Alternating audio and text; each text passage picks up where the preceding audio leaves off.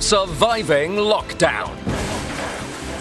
An essential business podcast from Mark Ryes Voiceovers. Hello, thanks for listening. Phill Xavier runs a relatively new health and fitness company in Manchester called Xscape Health and Fitness, offering both gym and home based training.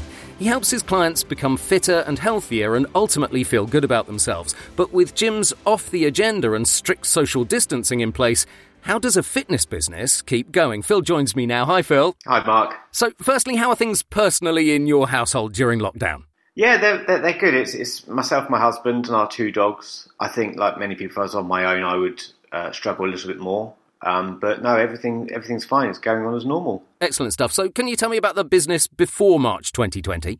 Yeah, sure. So, um, prior to March 2020, we both uh, rented a space in a local gym. I was training uh, about 25 hours a week there. Um, in addition to that, I had some um, home clients who didn't like the gym, generally uh, elderly people that are scared of the gym that used to come to my home and train here. So it was going very, very well.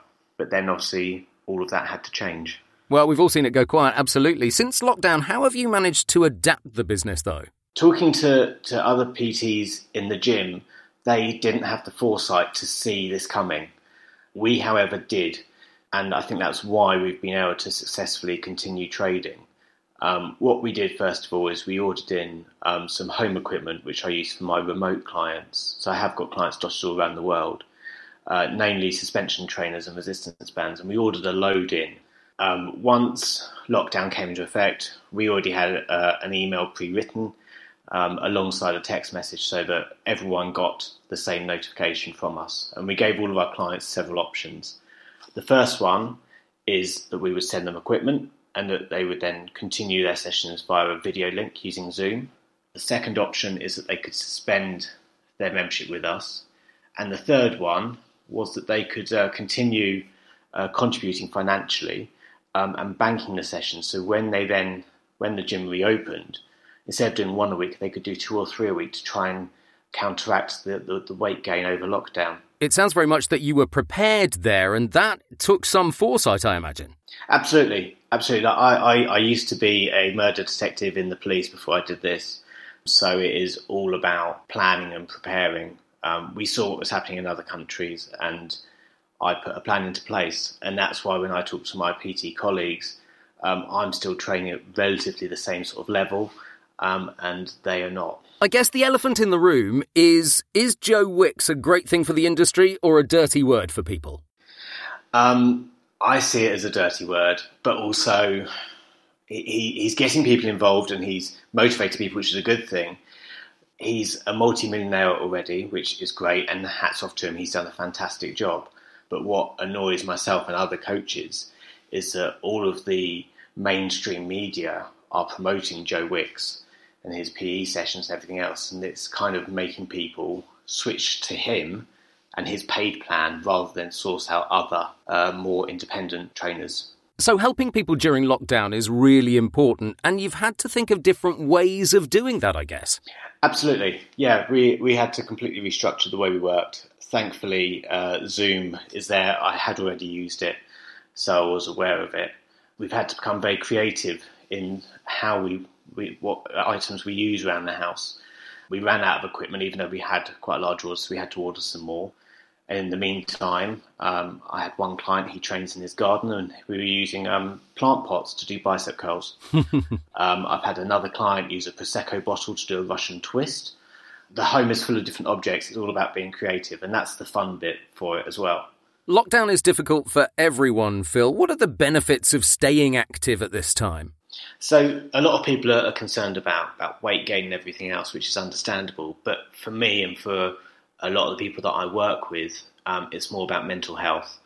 I work with a wide range of individuals with various different health issues, um, and some are in the um, the shielding, so they're going to be inside for a long time. When you exercise, you release endorphins. Endorphins make you feel better. That that buzz, that glow. That's why people get addicted to fitness and that's where continuing to work out at home, albeit you can't do the weights you used to do, you can't go on the treadmill like you used to do, but there are different alternatives.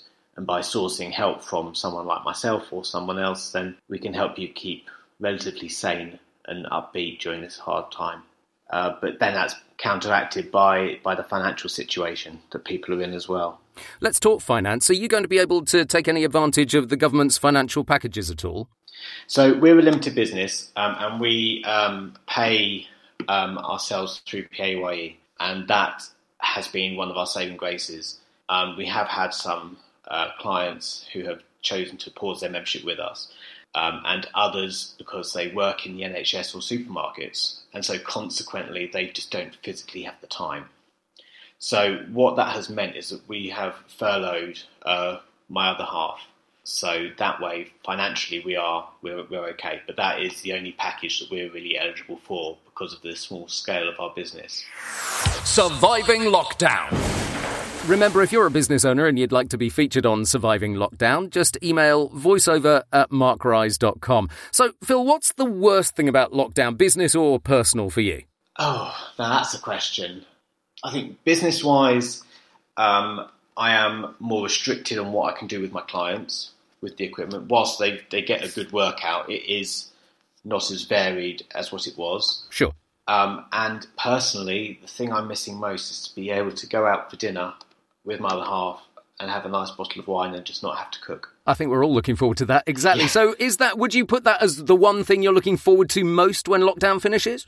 Yeah, because we have the, the paid Zoom account, um, meaning we don't have the 40 minute restriction on groups.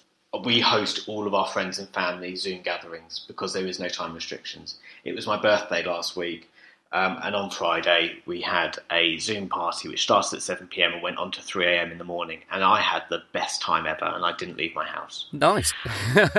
Back to business. What would be the one thing that you'd most like help with from the government, or I guess from the community, as we get back to normality?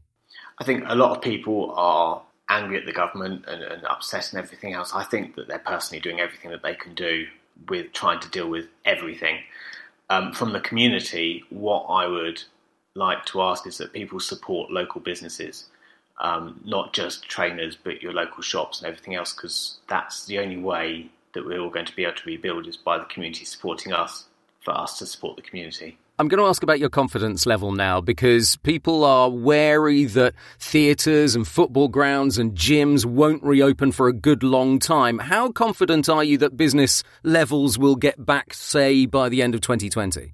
For us, um, I am confident. Even the um, clients who have paused their membership with us, we're in uh, weekly contact with them. That's not just for a, um, a physical point of view, but also just a mental health check in sure. and just say, hi, we're still here um, we've lent equipment out to people who have paused their membership with us as well, because ultimately they're not just our clients, they're our friends as well. So I, I can see us bouncing back from this. So, Phill, what tip would you give to other businesses struggling at this time? Just think outside the box.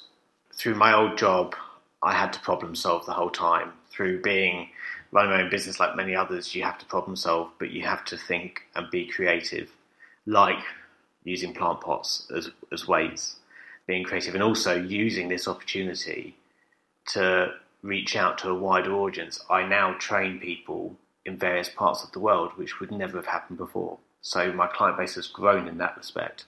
And I suspect we'll never go back now. Exactly, exactly. Like I've, I've got a gentleman who's weighs 24, 25 that wants to lose quite a lot of weight. He lives in America. Um, I've got another one in Gran Canaria. One of my clients lives between Malta and the UK they're currently in Malta, so we're training via video link there.